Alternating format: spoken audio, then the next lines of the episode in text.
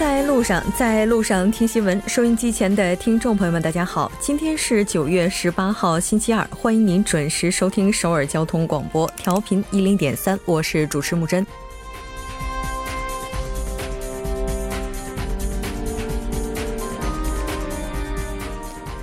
今天的半岛热点在平壤，文在寅总统作为第三位访问北韩的韩国最高领导人，今天上午九点四十分许抵达平壤之后，北韩最高领导人金正恩携夫人亲赴机场来迎接。三军仪仗队检阅共进午餐后，于今天下午三点四十五分左右开始本次行程的第一次首脑会谈。详细情况稍后我们将连线东大门设计广场主中心的现场记者夏雪为大家来进行介绍。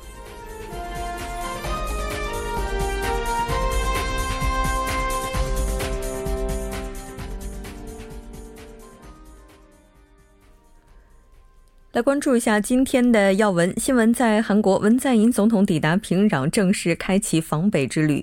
中东呼吸综合征患者痊愈，解除隔离。半岛之外，美国对两千亿美元中国商品追加百分之十的关税。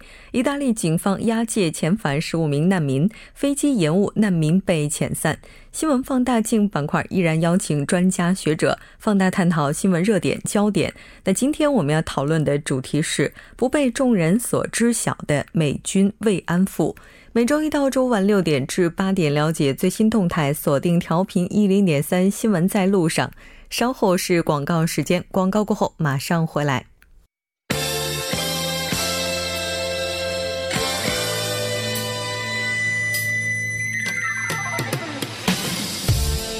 好的，欢迎回来。那接下来就要为您带来我们今天的韩国新闻。当然，首先还是要来了解一下现在正在进行的南北韩首脑会谈的相关情况。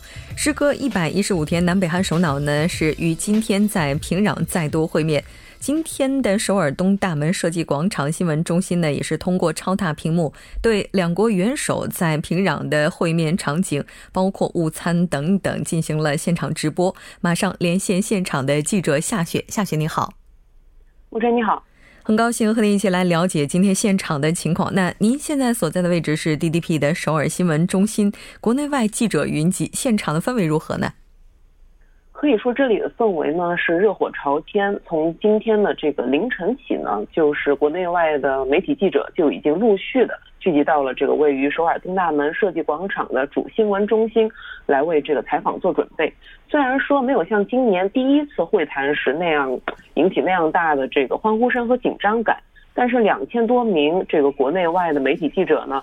都是担心错过任何一点这个历史性的瞬间，一直都是非常全神贯注的注视着屏幕。嗯，是的，没错。那其实今天下午南北韩首脑在这次日程当中的第一次会面呢，我们看到时间也是稍有推迟了，不知道目前的情况如何呢？好的，原来呢，这个文在寅和金正恩是预计从这个今天下午的三。点半开始的，但是推迟了十五分钟。从四十五分起，就是二位在这个劳动党的总部大楼举行了会谈。本来本次会谈预计是在这个五点钟左右结束，但是呢，这个目前我们还没有收到这个会议结束的消息。看来双方也是相聊甚欢。嗯，是的，在这次会谈之前，韩方呢已经是公布了参加这次首脑会谈的人员名单。那我们也来看一下这次都有谁在现场。好的，目前参加本次会议的主要是有这个国韩国国家情报院的院长徐勋和这个青瓦台国家安保室室长郑义荣陪同出席会谈。朝方呢是有这个劳动党的中央委员会第一副部长金宇镇，以及这个劳动党中央委这个副委员长金英哲与会。嗯，是的，没错。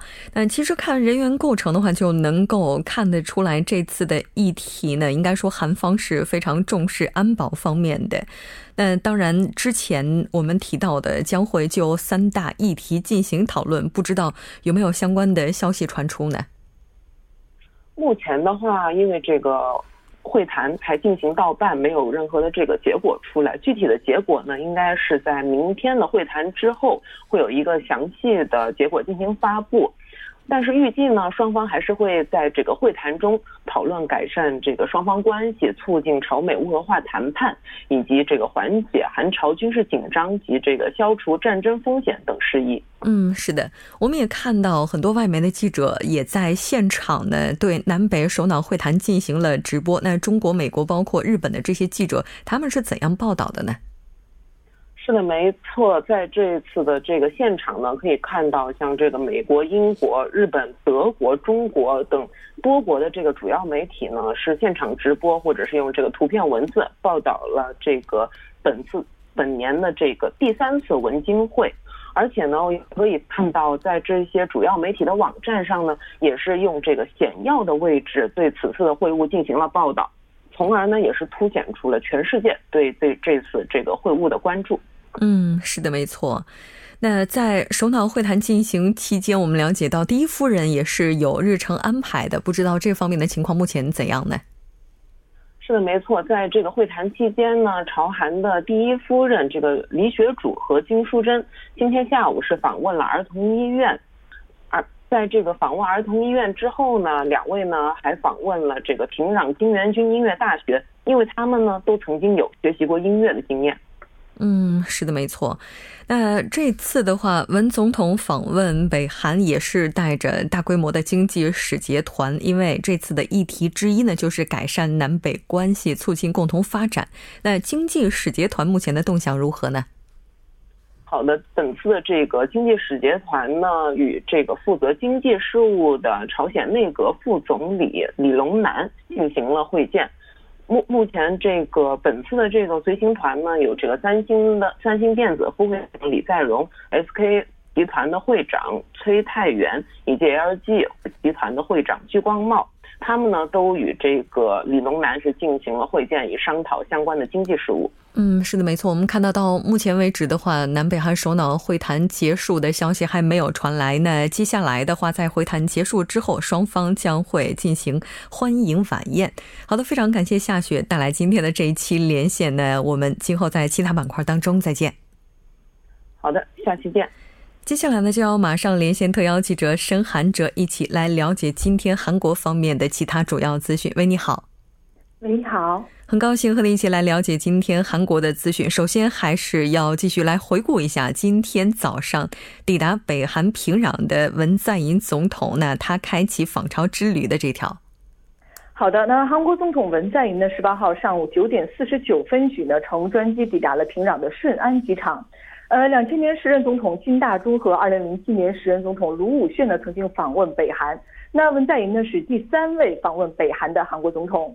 呃，为了筹备南北韩首脑会谈呢，韩方的先遣队已经在十六号，也就是上周日呢，先期抵达了北韩。呃，当天呢，韩国第一夫人金正淑女士和随行人员等共一百余人规模的代表团呢，与文在寅总统一同呢赴北。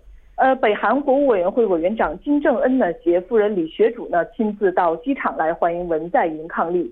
呃，五月二十六号呢，两位首脑在板门店呢是举行了会谈。那这是南北双方时隔一百一十五天呢再次举行会谈，双方呢将重点讨论改善南北关系和无核化谈判。嗯嗯，是的，没错。其实，在今天之前的话，媒体各方也都是在猜测北韩的最高领导人金正恩是否会亲赴机场接机。呃，是的，那当天呢，金正恩携夫人李雪主呢亲自到机场等候文在寅的到访。呃，文在寅抵达机场并下机的时候呢，金正恩夫妇走进专机，同文在寅夫妇呢亲切握手交谈。呃，金正恩的胞妹，也就是北韩劳动党中央委员会第一副部长金宇正呢，也陪同金正恩到现场来迎接文在寅夫妇。呃，平壤市民呢挥舞着韩半岛旗和北韩的国旗呢，欢迎文在寅夫妇。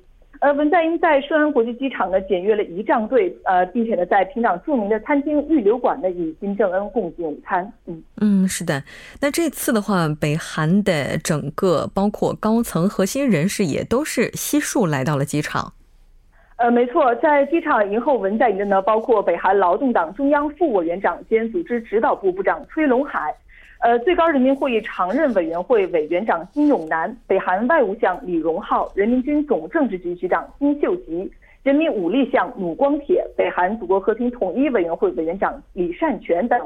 呃，金宇正呢事先在机场呢指挥着这个迎接活动的现场，而劳动党负责对韩事务的副委员长兼统一战线部部长金英哲呢，则是陪同金正恩夫妇到机场接机。呃，文在寅走下这个专机之后呢，与金正恩夫妇互致问候，并且呢，同北韩前来迎接的人士呢握手致意。嗯，是的，没错。我们看到北韩的媒体也是非常罕见的预告了文总统将要访问平壤的消息。呃，是的，在第三次南北韩首脑会谈揭幕的十八号一早呢，北韩媒体就报道了文在寅访问平壤的消息。呃，北韩媒体提前报道韩方总统访问北韩消息呢，实属是罕见的。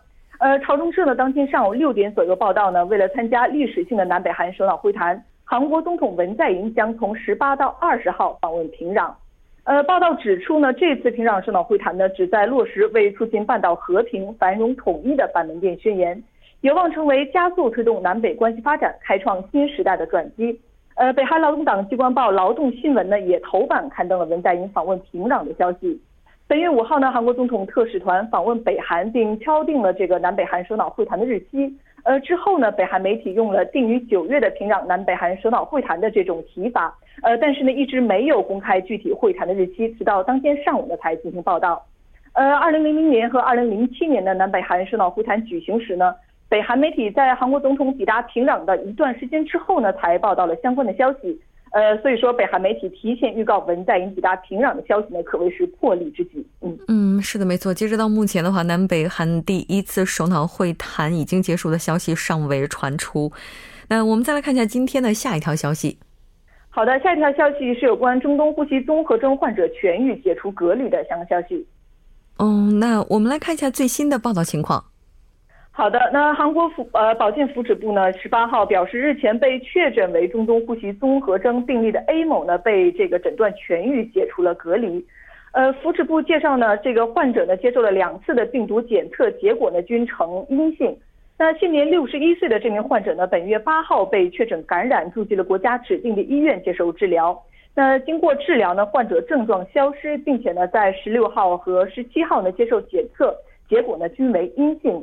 患者呢于当天上午从这个负压病房呢转入了普通病房，继续来接受所需要的治疗。嗯。嗯，是的，没错。虽然说第一例确诊患者目前已经痊愈，并且解除隔离了，但是呢，现在考虑到中东呼吸综合征最长潜伏期是十四天，那并且还有其他的一些一般接触者，包括密切接触者，他们的危险因素还并未完全排除，依然是不能放松警惕的。那我们再来看一下下一条消息。好的，下一条消息是有关中秋交通高峰期的相关消息。中秋高峰，那在九月二十四号的时候将会迎来中秋啊。我们来看一下今年的中秋高峰到底会是在什么时候？好的，那预计今年的这个中秋假期，高速公路的回乡路呢，将在中秋的前一天，呃，也就是二十三号的上午呢，达到一个高峰，而返回首尔的高速公路交通呢，将在中秋呃这个中秋当天的二十四号下午呢，最为混杂。呃，中秋前后三天，也就是九月二十三到二十五号呢，韩国所有的高速公路呢都将免除通行费。呃，韩国国土交通部和海洋水产部表示呢，九月二十一到二十六号的这个中秋假期期间呢，政府将联合实行特别交通对策。嗯。其实，在去年的时候，整个中秋的假期呢，因为刚好和周末连在了一起，是非常长的。但今年的中秋节的话，假期整个时间也是有所缩短。呃，是的，由于今年的这个中秋假期呢，和去年的十天相比呢，整整少了五天。那因此呢，预计车辆呢会有所减少，而回乡和返回首尔的时候呢，所需要的时这个时间呢，自然也会有所减少。韩国交通研究院呢问卷调查结果显示呢，预计这个今年中秋假期特别交通对策期间呢，总的这个移动人口呢将达到三千六百六十四万人，日平均的移动人口呢为六百一十一万人，而中秋当天二十四号呢，移动人口是最多的，预计呢将达到七百六十万人。嗯，是的，没错。那我们也来看一下这次的大家返乡主要会采取怎样的交通工具。呃，国土部的这个调查结果显示呢，中秋假期期间呢，使用的交通方式当中呢，轿车占百分之八十六点一，那其次呢，依次为公交车占百分之九，铁路百分之三点七，飞机和邮轮分别为百分之零点七和百分之零点五。那另外呢，就这个回乡时间的调查呢，回答假期第一天二十三号出发的这个受访者呢人数最多，占比呢为百分之二十六点七。嗯。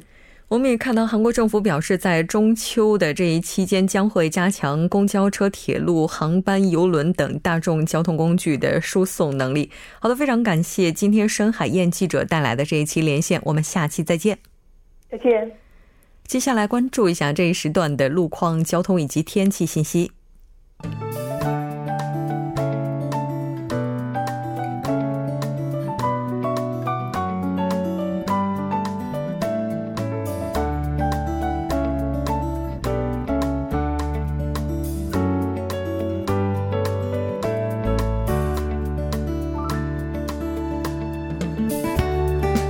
晚上好，今天是星期二，这里受程琛为大家带来这一时段的路况及天气信息。现在是晚间六点十九分。那第一条路况信息来自内部循环路成山大桥至圣水大桥方向，在延禧交叉路附近路段的一车道上呢，发生了一起机动车起火事故。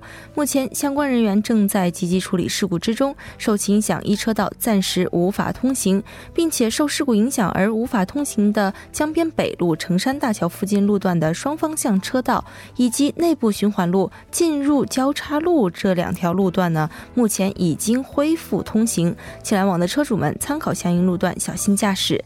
接下来是在汉南大路汉南大桥南端至北汉南丁字路口方向，早间时段在该路段进行的施工作业已经结束，但目前施工车辆呢还是停靠在下行车道，进行着后续整理工作，还望途经的车主们参考相应路段，提前变道行驶。那么天气方面，明天全国整体将会呈现出一个多云的状态，气温普遍下降三到五度。白天的天气呢，相对来说比较凉爽。气象厅预测，明天清晨时段局部地区会有浓雾弥漫的现象，并从明晚开始，受到来自西海岸的低压槽的影响，新一轮的降雨将会登陆济州岛，并于后天逐渐扩散至全国。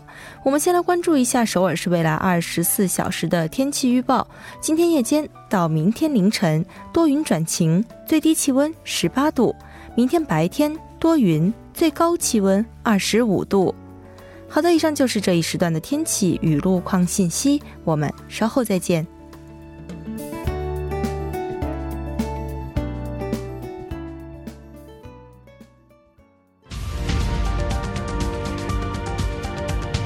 聚焦热门字符，洞察新闻背后，全方位解读当前时事。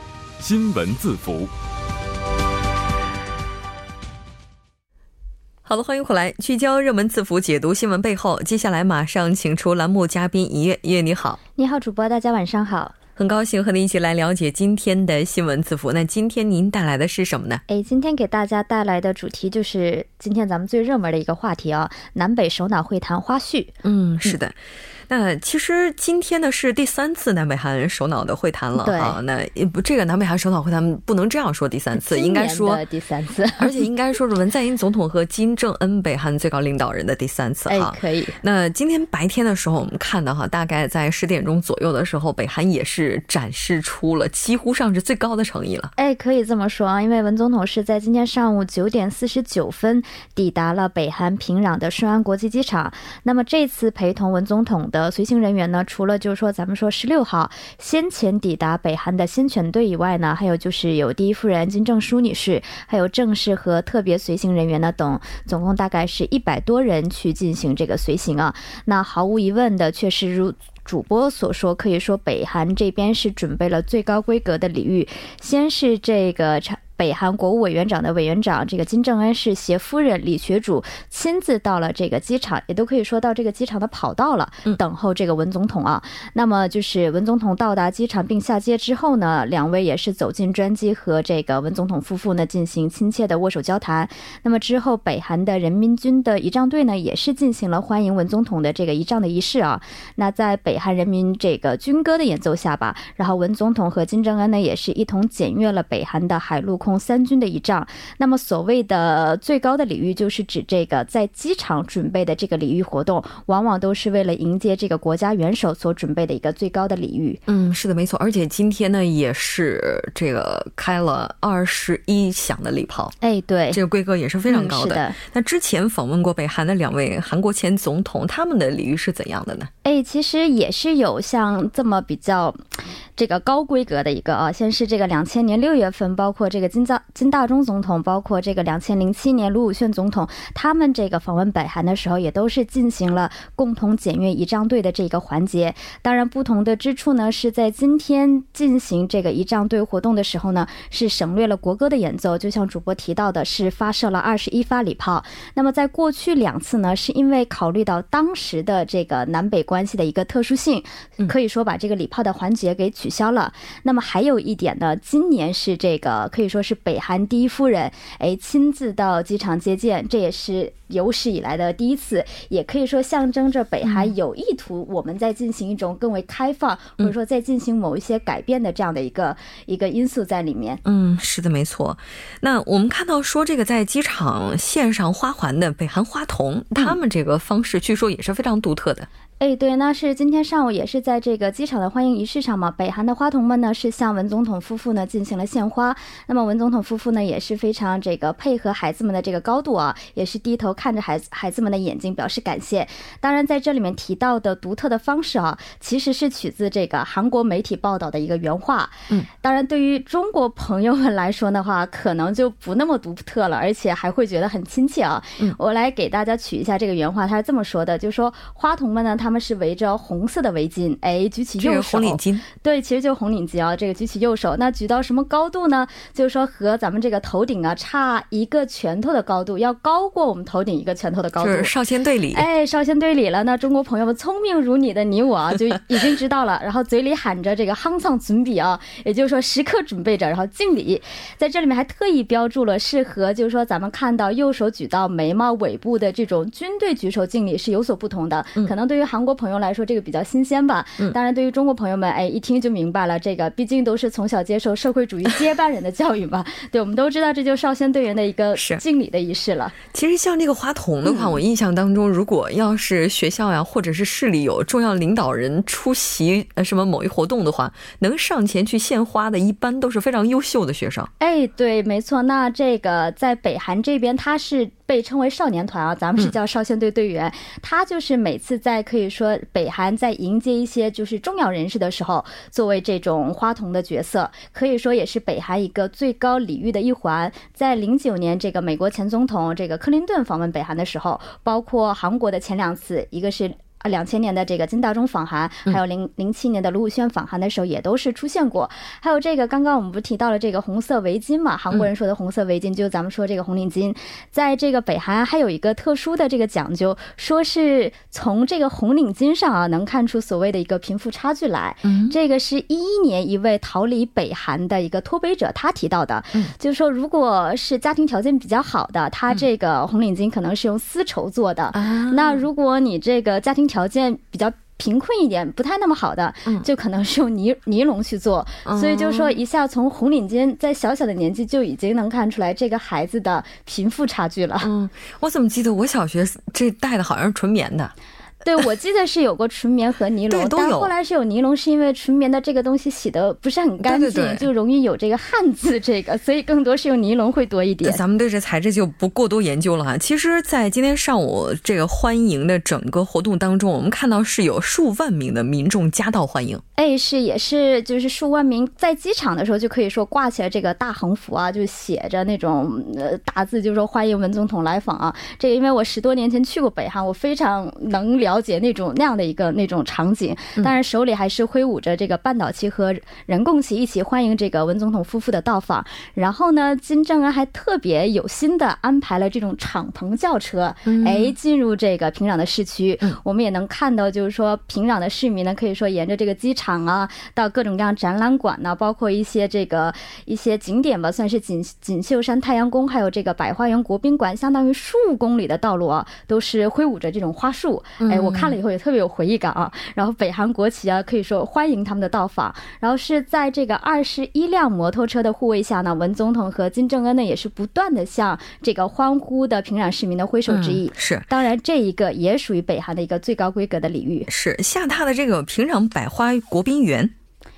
百花园国宾馆，嗯，对，这个也是可以说在北韩是专门为了国外领导人哎来韩来北韩的时候专门使用的一个酒店。在两千年和两千零零七年的时候，两位前总统也都是入住的这个酒店。是的，没错。那当然，我们也听到这个金正恩也是非常谦虚的，就提到了招待不周，请多多关这这个指教哈。非常感谢尹月，我们下期再见。好的，我们下期再见。半点过后马上回来。